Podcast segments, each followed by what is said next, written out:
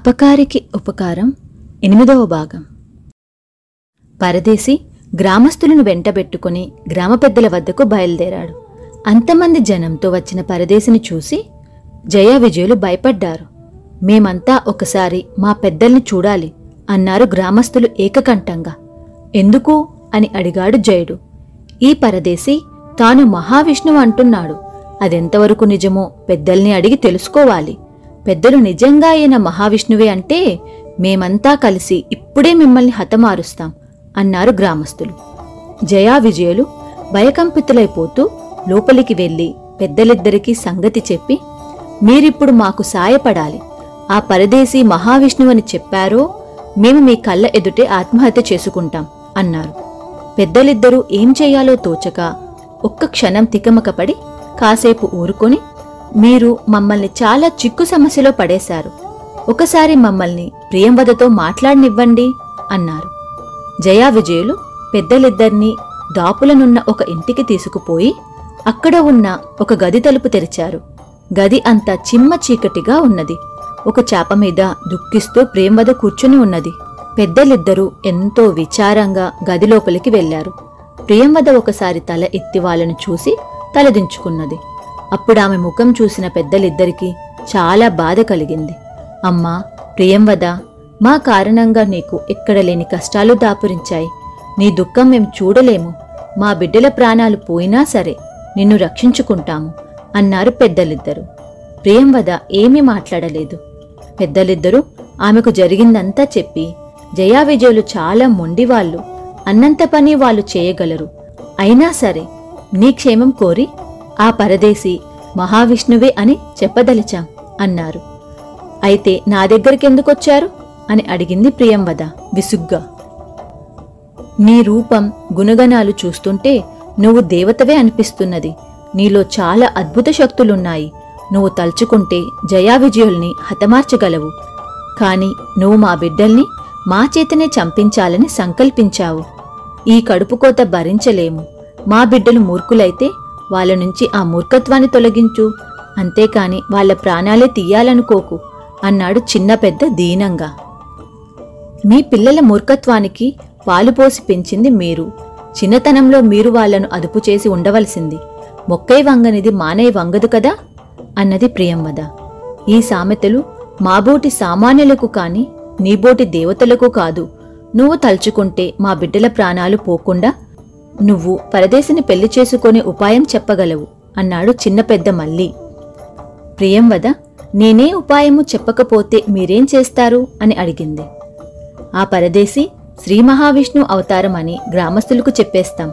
మేము ఇలా చెప్పగానే మా బిడ్డలు విషం తాగి ప్రాణాలు తీసుకుంటారు అన్నాడు పెద్ద పెద్ద.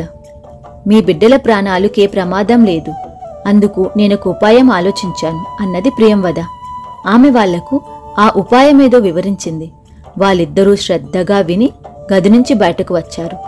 ఇంటి ముందు గ్రామస్తులందరూ కుదురుగా కూర్చుని ఉన్నారు. వాళ్ళ మధ్య పరదేశి కూడా ఉన్నాడు. పెద్దలు తను అవతార పురుషుడు కాదంటే గ్రామస్తులు తననేం చేస్తారో అని అతడు తీవ్రంగా ఆలోచిస్తున్నాడు.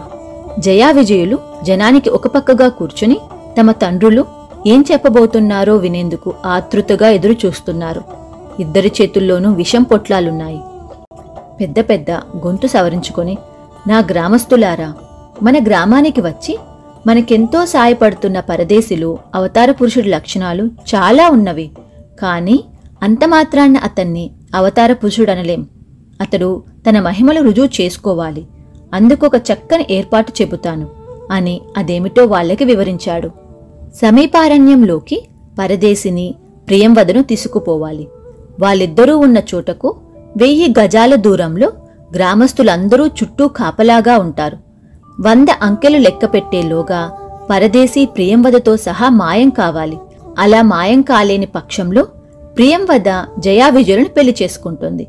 పరదేశీ గ్రామం వదిలిపోతాడు. ఈ ఏర్పాటు గ్రామస్తులందరికీ బాగా నచ్చింది.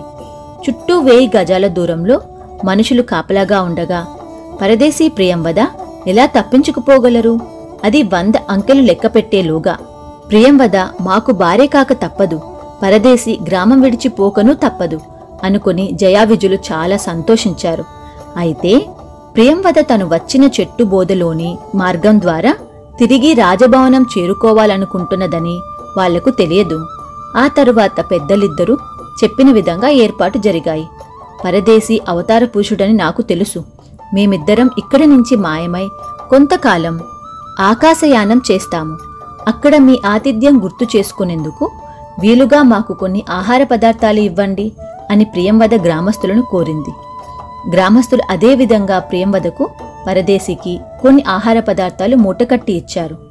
అరణ్య మధ్యంలో ప్రియంవద కోరిన చోట ఆమెను పరదేశిని వదిలారు. గ్రామస్తులు వాళ్ళకు కాపలా కాసేందుకు వెయ్యి గజాల దూరంలో నిలబడేందుకు బయలుదేరుతుండగానే పరదేశి వాళ్ళతో ఇలా అన్నాడు. మీరిప్పుడు వెయ్యి గజాల దూరం వెళ్ళి వంద అంకెలు లెక్క పెడతారు. ఆ తర్వాత మేమిద్దరం మీకు కనిపించాం. అంటే నేను విష్ణు అవతారమే కదా. మళ్ళీ మీకు కనబడను కాబట్టి నా ఆదేశం చెబుతున్నాను. ప్రజాబలం ప్రభుబలం కంటే గొప్పది. ఎవరు మీకు అన్యాయం తలపెట్టినా సహించకండి. అంతా ఏకమై ఆ అన్యాయాన్ని ఎదిరించండి. జయా విజయులు మీకంటే శక్తిమంతులు కారు. వాళ్ళల్లో ఉన్న జయా విజయుల రాక్షసాంశను నేను తీసుకుపోతున్నాను. వాళ్ళను మీ శక్తితో లొంగదీయండి.